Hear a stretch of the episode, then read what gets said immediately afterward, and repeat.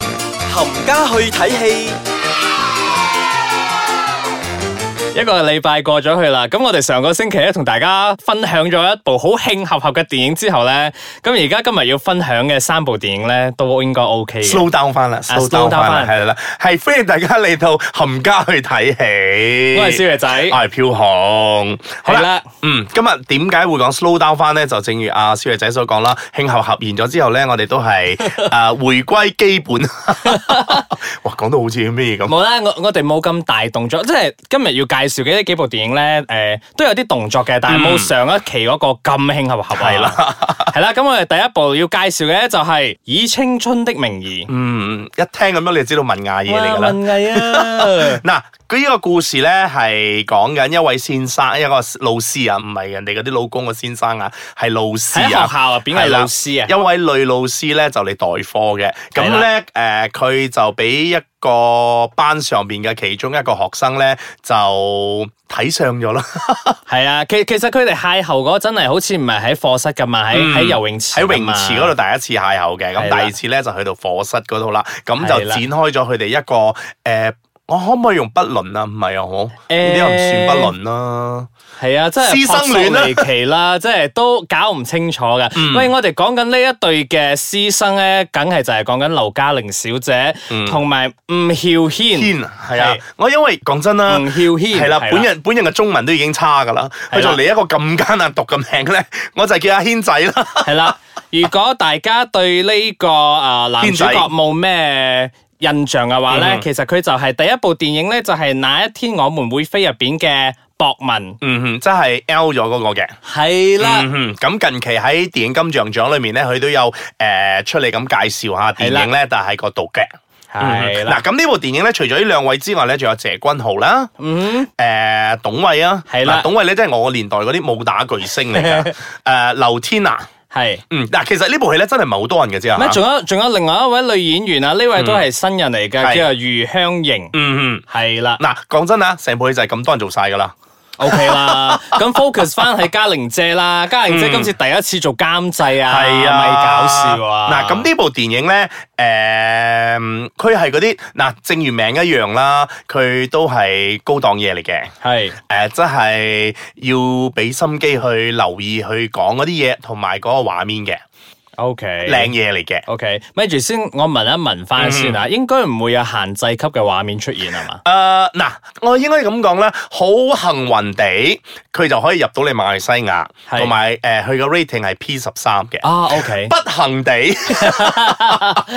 因為你係 P 十三咧，所以某一啲嘅畫面咧係有被刪咗嘅，斬咗啊！係啦，真係可能有一啲比較嗰、個前面啲嗰 part 咧，就可能被係啦誒，刪比咗較啦。煽情啲嘅鏡頭咧，因為要符合翻我哋嘅國情啊嘛，冇係啦辦，法啦。嗱，同埋咧，誒、我亦都有幸地咧，係睇過嗰個冇刪剪嘅版本咧。咁其實佢哋嘅前面嘅嘢咧，都冇咩嘢嘅。無傷大雅嘅，啊但只不過係都係係要符合翻 P 十三嗰個級別啊嘛。係啦，，佢都係喺張床度碌嚟碌去啫。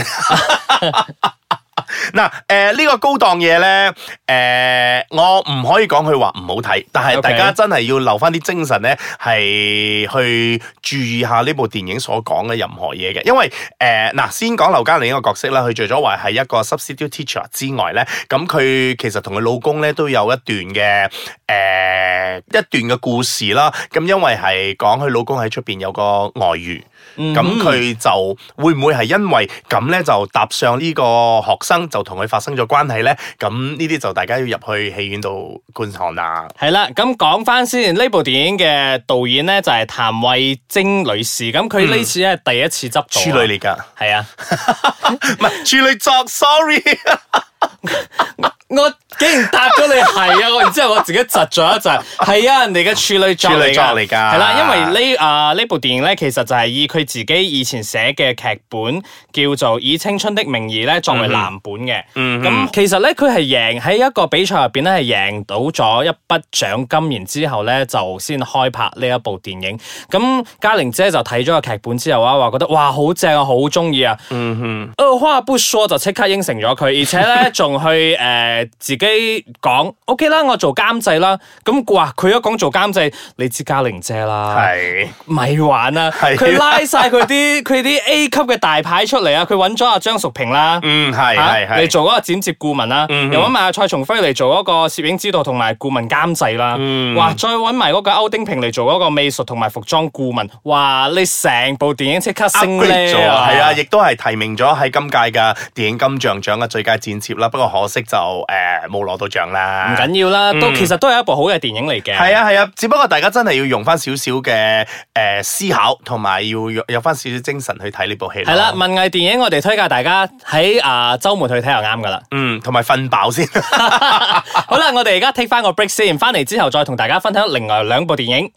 歡迎大家翻到嚟我哋呢一個星期嘅冚家去睇戲，我係小肥仔。唔係飄紅，係啦，咁我哋啱啱分享咗一部香港電影啦，而家另外都要係香港電係影。都係香港電影嚟嘅，只不過咧侵襲咗一啲中國大陸演員嘅。講緊咧就係呢一部低壓槽。嗯，嗱呢部低壓槽咧係由張家輝自己自導自導自演啦，係啦，嗱咁誒佢係講緊佢係曾經一個卧底，卧底係啦咁佢而家就誒冇做卧底啦，咁佢亦都係幫警方做緊啲嘢嘅，但係誒、呃警方嗰方面咧就有啲懷疑緊佢究竟係咪可以被信去接納其他嘅任務咧？係啊係啊因為誒喺、任務當中咧，佢就誒、呃即係喺嗰個城市裏面咧就出咗一個叫做 boss 嘅人，咁呢個 boss 嘅人咧就。漸漸咁樣咧，就將一啲我唔可以講佢係弱智啦，佢係比較誒、呃有自閉嘅嗰啲誒小朋友小朋友咧就捉咗，但係啊係捉咗你做咩嘢嘅話咧，咁大家就可能要入戲院嗰度去觀看呢部低壓槽啦。係啦，講緊呢個 boss 咧，其實就係由中國內地演員徐晶妮所飾演嘅。嗯咁仲、有嘅就係包括咗何炅啦。嗯嗯，即係啦係大陸嘅大部分誒嘅，佢就係大陸嘅曾志偉，我覺得即係咩戲 都係咩主持誒咩嗰啲節目持都啊，係佢主持好犀利㗎。係啊咁我哋仲有睇到啊張可怡啦、袁華啦，仲有苗僑偉咧係特別演出嘅。嗯仲有林啊嗰個林雪啦，係啦。嗯呢班香港嘅 TVB 嘅朋友啊，哇我覺得唔簡單呢部電影我消耗咗二兩億啊，然之後喺日本啦、泰國同埋上海咧取景，又係自己張家輝去拍嘅一部電影。咁你講到嗰個卧底啊，我覺得呢次嘅內心戲應該都唔少啊，嗯因為咧佢就講到係嘛，係咯，就講佢做卧底，但係同警方嘅立場好似有些少衝突咁樣喎。嗯嗯，嗱誒，不如我就單刀直入講， 我睇完咗個感受啦。誒，我覺得每一個演員咧，誒有翻咁上下經歷之後咧，想做導演咧，誒都有少少走火入魔嘅， 包括阿張生。 即係點啊？ 嗱喺電影裏面咧，佢有好多 slow mo 啊，即係好似賭神行出嚟嗰啲，得啦啦得啦啦嗰啲慢鏡頭嗰啲咧，入屋啊入咩嗰度嗰啲咧，有呢啲咁樣嘅慢鏡頭嘅。同埋咧，佢成部戲個 colour tone 咧，如果你有睇過佢嘅預告片嘅話咧，都係比較暗暗灰灰啊嗰啲咁樣嘅，即係你唔會睇到好 chirpy 好開心嘅顏色啊，嗰啲啊 striking blue 啊或者係咩咧係冇嘅，所以全部咧都係好昏暗啊，即係好似個電影名咁低壓槽，即係嗰啲啊好低嘅 pressure 裏面咧嗰啲啊產生嘅一個天氣咁嘅感覺咧，就係灰灰暗暗咁咯。 O K，嗯，同埋咧，誒、我覺得正話我都講咗啦，係有少少走火入魔嘅，咁 所以成部電影咧，大家真係要用翻啲腦咧去思考誒成、個劇情，同埋係啊係啊係又。啊用腦嘅電影，係啊，又係用腦嘅電影 嚟㗎。咁佢係佢發生喺呢個地方咧，